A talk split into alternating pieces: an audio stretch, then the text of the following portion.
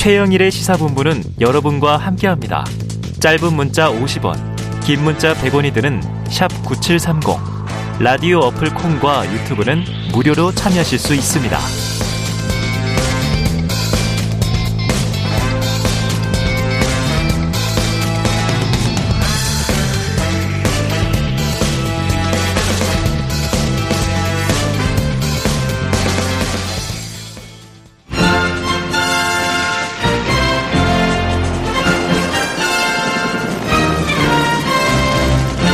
네, 새는 좌우의 날개로 난다.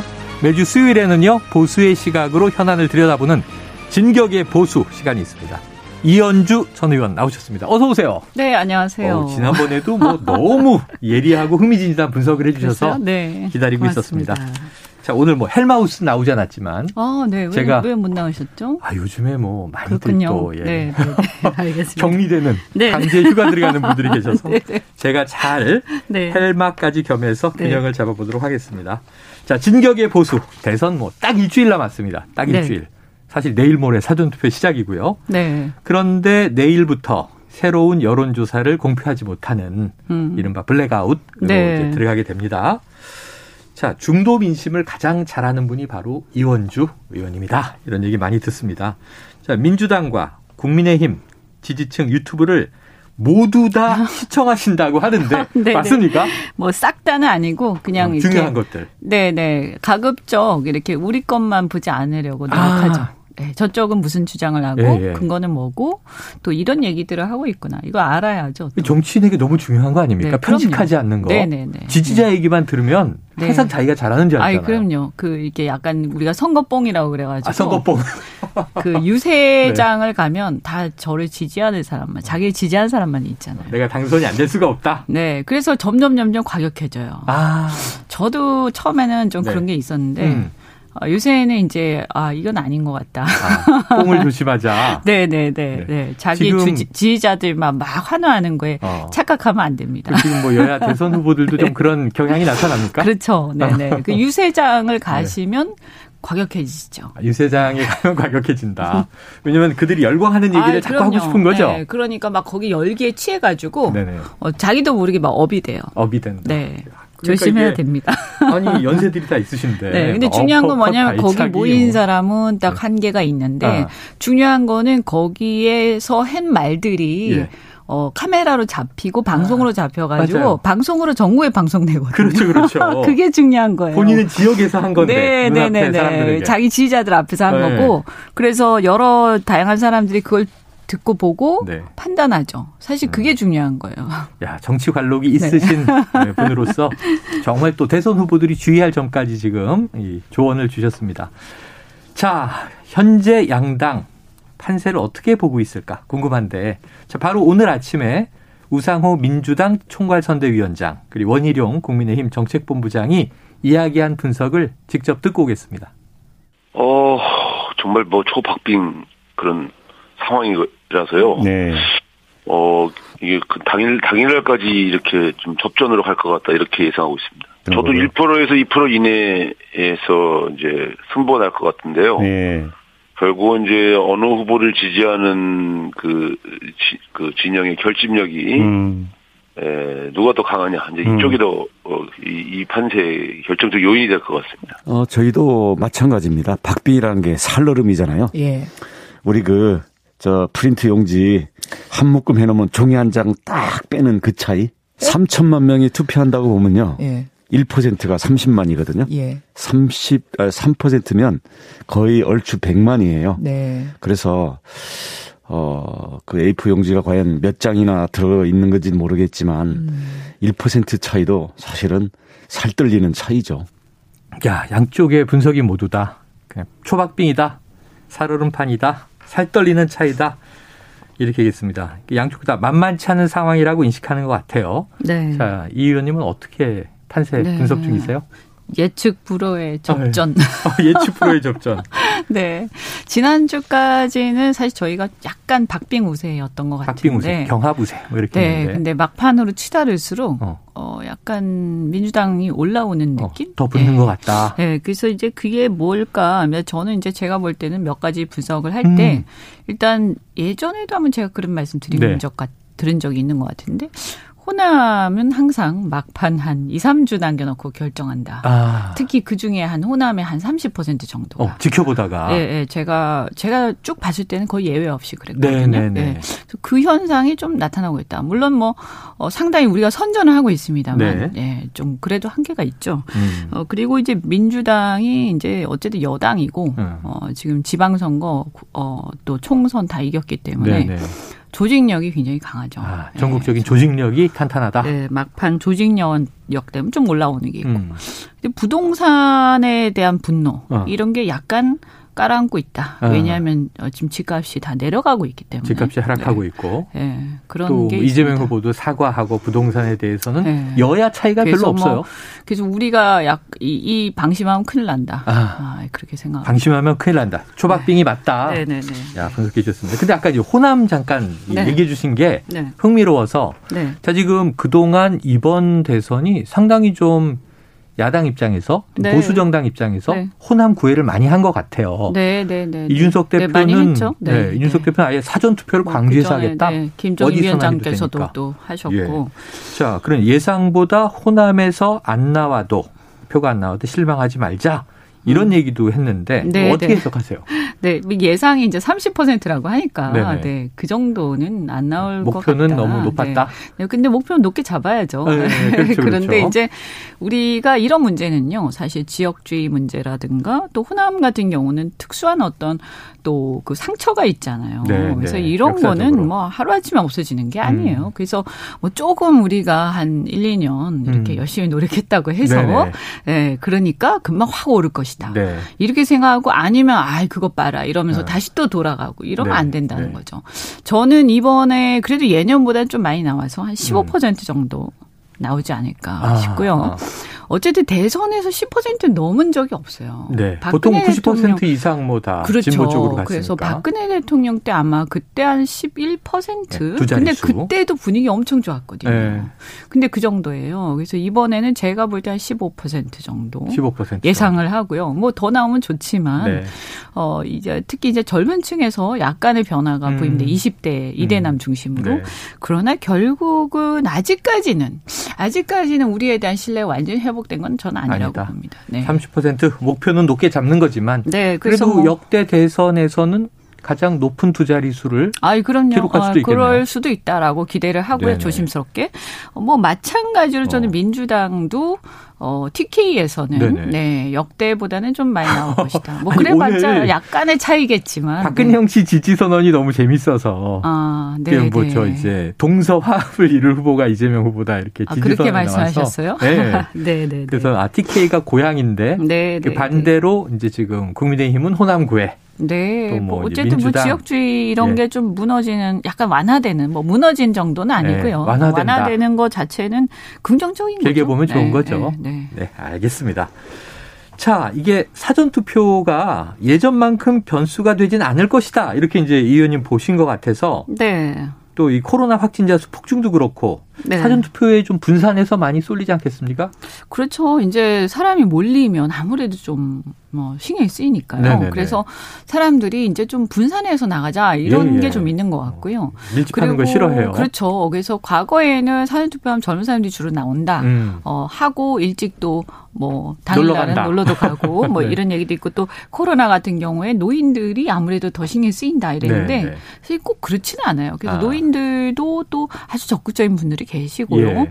물론 기저질환에 대한 위험 때문에 안 나오시는 분들도 계시겠지만 저는 또 애가 있는 부모들. 예. 어린애가 있는 부분들. 그런 부부들. 경우에도 또 좀 약간 주저하게 되는 경우가 있기 때문에 네. 예, 뭐 저는 그걸 크게 어느 한쪽에 유리하다 이렇게 보기는 어렵다고 보죠. 그렇죠. 네. 사전투표율이 높아질 것 같은데 여야 어디에 유불리하다고 보기는 어렵고 섞여서 다 많이 나올 것이다. 네. 뭐 요새 뭐 그리고 한 가지 이제 말씀드리자면 뭐 이제 일각에서 이제 부정투표 뭐 이런 거 이제 그 걱정 막 하는데 좀 개선이 된 걸로 알고 있어요. 제가 알기로는. 사전투표 그 감시하는 체계가요. 예, 감시 체계가. 예, 좀 개선된 걸로 알고 있고요.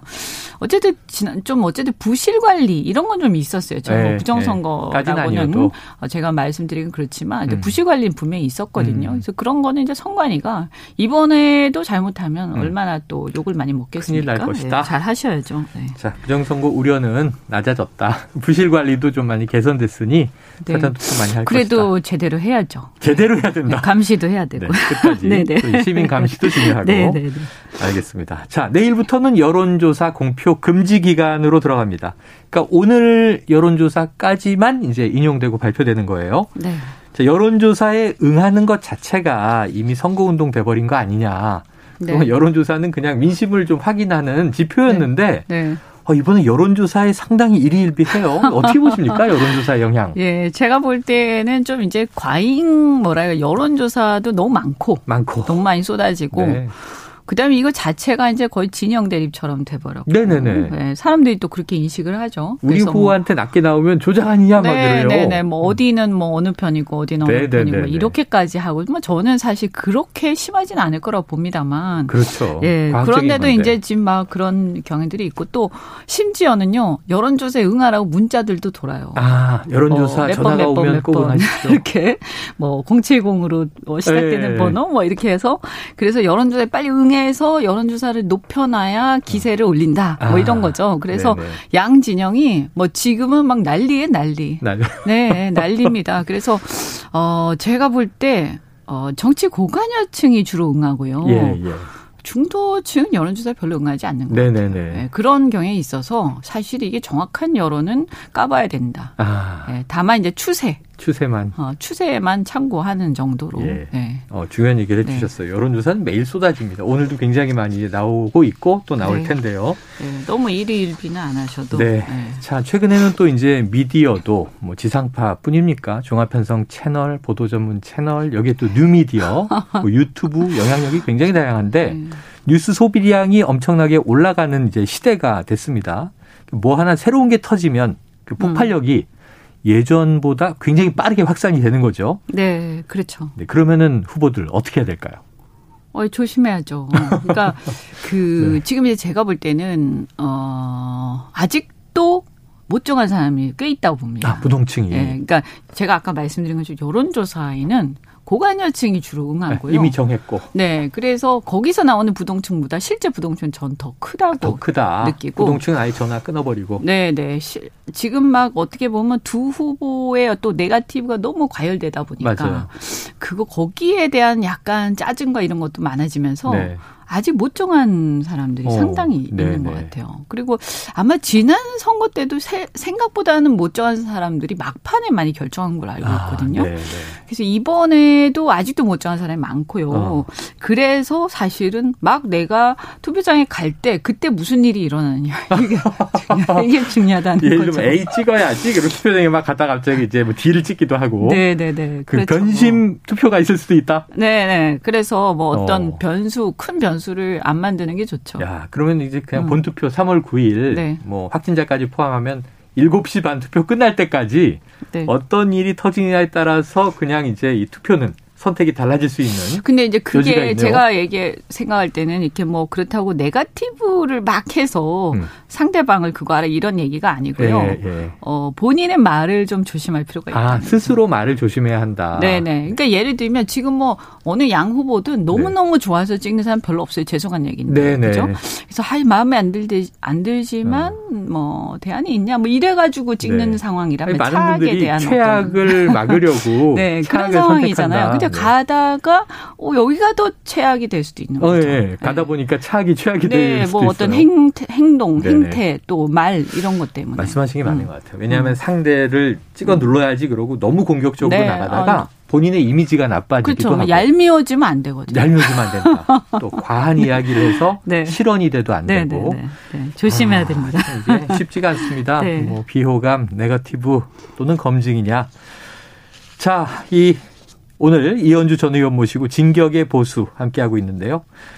참 이 말씀 좋은 것 같아요. 이현주 님 말씀. 결국에는 위로와 희망의 메시지를 내는 사람이 이긴다. 이 우리 국민들 또 마음 아니겠습니까? 네. 누가 통 크고 네. 누가 정말 포용력이 더 있고 네. 누가 더 품격을 지키느냐 네. 이게 중요한데 네. 자, 앞서서 이제 저희가 우크라이나 전문가 인터뷰도 있었지만 지금 우크라이나의 전쟁 상황이 대선에 끼치는 영향도 있겠죠? 네네. 그렇죠. 근데 이것도 사실은 어느 쪽으로 미칠지 좀 애매해요. 네네. 그러니까 이제 일응 이제 그 보통 그 안보에 대한 이런 이제 이슈가 나오면 안보 불안감 때문에 전통적으로 보수에 좀 유리하다 네네. 이렇게 많이 생각을 했었는데. 보수가 강하다 이런 인식이 있으니까. 예. 근데 또 한편 제가 사람들 얘기를 들어보니까 평화 관리. 이런 평화적 네. 관리, 네. 이런 이제 현상을 어떻게 평화적이고 안정적으로 관리하느냐가 더 중요하다. 또 이렇게 얘기하시는 분들도 네. 계시고요. 그래서 제가 보니까 좀 층에 따라 다른 것 같아요. 네. 이렇게 남성과 여성이 조금 다른 것 같습니다. 네, 네. 물론 그렇게 1, 2쪽을 이렇게 구분할 수는 없지만 특히 엄마들의 마음은 조금 다른 것 같아요. 아, 엄마들의 마음은 다르다. 네, 네. 또 이제 아들이 장성해서 막 군대 가 있거나, 아, 그렇죠. 군대 갈 상황이면 그렇죠. 부모 마음은 막 요동치죠. 네네. 그래서 그 엄마들의 마음은 또 이렇게 이 평화 담론, 반전, 네. 그러니까 같은 평화인데 이제 네. 반전 평화거든요. 전쟁 자체를 반대하는. 네. 그래서 조금은 이제 어느 쪽으로 더 유리할지. 네. 그래서 중요한 건 뭐냐면 사실 우리가 이제 평화를 얘기하고 힘에 의한 평화도 좋고 그 말도 또 틀린 건 전 아니라고 보고요. 네. 사실 그 말에 전 찬성을 하는데 다만 이제 너무 또 이렇게 항상 오버를 하면 안 되거든요. 오버하면 안 된다. 네, 오버하다가 또 호전적으로 보여서는 안 된다. 오버하다가 네. 호전적으로 보이고 네. 스텝 꼬이고 네. 막 그런 그러니까 경우 있죠. 이 안정감을 유지하는 게 중요해요. 전반적으로 네, 이번 네, 선거는요. 네. 안정감, 네. 일관성. 네, 네, 야, 청취자분들 반응이 뜨겁습니다. 네, 청취자 백상열님, 여성 패널 뉘신지요. 억지스러운 점도 없고 정말 이성적, 논리적이십니다. 자주 뵀으면 좋겠네요. 감사합니다. 바로 이현주 전 의원이십니다. 자, 청취자 2987님. 아, 이 의원님 걱정 많이 해주세요. 이현주 의원님 살짝 훌쩍거리시는 것 같아요. 건강관리 잘하세요. 요즘에 그 예민하시죠. 그죠? 건강하시죠. 네네네. 아니, 그리고 이제 네. 사실 이거에 저도 그렇죠. 요즘에요. 우리 코로나로 사실상 이렇게 격리는 아니지만 네네. 집 밖에 제대로 못 나가고 조심하죠. 봄이 됐는데 아이들하고 막 나가서 놀고 싶은데 네네네. 그것도 잘 안 되고 맞아요. 굉장히 스트레스 받아요. 이게. 맞아요. 근데 이게 지금 얼마나 오래돼서 이게 뭐 몇 년 됐죠? 만 2년 넘어서 3년째. 그렇죠. 그러니까 국민들이 이게 제가 볼 때는 전반적으로 우울해요. 네, 네 우울해. 네. 정말 우울하고 그런데다가 경제가 이제 좀 막 금리도 올라가고 네, 뭐 심상치 네. 않지 않습니까? 예, 물가도 오르고. 예, 그리고 전쟁까지 났어요. 근데 전쟁 보면서 어쨌든 남의 나라 얘기가 아니란 말이에요. 이렇게 네. 보면서 야 우리도 열강에 이렇게 둘러싸여 있고 그다음에 어쨌든 이 상황들이 남의 나라 얘기처럼 안 들린단 말이에요. 네. 그러니까 이런 걸 보면서 막 이 국민들이 우울하고 필요하고 막 좌절감 느끼고 지금 전반적으로 그런 상태예요. 그래서 여기서 절대 저는 이 짜증스럽게 하는 것, 이 우울감과 피로감을 더 증폭시키는 것은 하등 도움이 안 된다. 하등 도움이 안 된다. 네, 그래서 뭔가 위로와 희망의 메시지, 그 신뢰감을 주는 네. 사람이 이긴다. 근데 지금 이제 사실 양 후보 다 제가 볼 때는 조금 더 그런 면에서 더 좀 네. 후보들이 다 지금 절박하니까 그럴 수 있는데 절박하니까 아까 뽕 얘기도 하셨고 네, 뭐 앞에 지지자들이 막 윤석열, 이재명 네. 하고 이제 그러니까 그럴 수 있는데 그러니까요. 좀 거칠어지고 있죠. 네, 아이 굉장히 좀 그렇습니다. 그 좀 저는 좀 네거티브 삼가하시고 네네. 안 통합니다. 이제 특히 본인이 하는 네거티브는 네. 역효과네요. 그러니까 위로와 희망의 메시지. 네네. 우울하고 힘들고 필요한 국민들한테 신뢰감을 주는 메시지 이거를 네. 남은 기간 동안 계속 일관되게 하면 네. 그리고 그것 중에서 한두 가지 자기가 좀 구체적인 것을 계속 던지면 저는 거기서 상당히 저는 네. 이 어떤 지금 접전 상황에서 네. 결정적인 게 될 수 있다 이렇게 자, 봅니다. 후보님들 지금 이 의원님 얘기를 좀 이건 뭐 여야 상관없이 보수 진보적 얘기도 아닙니다. 정말 이 자녀 가진 엄마의 마음을 네. 이 의원님이 그대로 전해주시는데 코로나19 3년차 우크라이나 전쟁 상황 지금 우리 국민들은 위로와 희망의 메시지를 받고 신뢰를 주고 싶다. 그런 마음이 있는데 누가 그 표심을 자극할 것인가 지켜보도록 하죠. 자, 국민 통합의 중요성도 말씀을 하셨습니다. 자, 이재명 후보 어제 발언 한번 듣고 올까요? 박정희 대통령 하면 떠오르는 게 하나 있죠. 강력한 추진력, 한다면 한다. 맞습니까? 근데 좀 닮은 사람이 있어 보이지 않아요?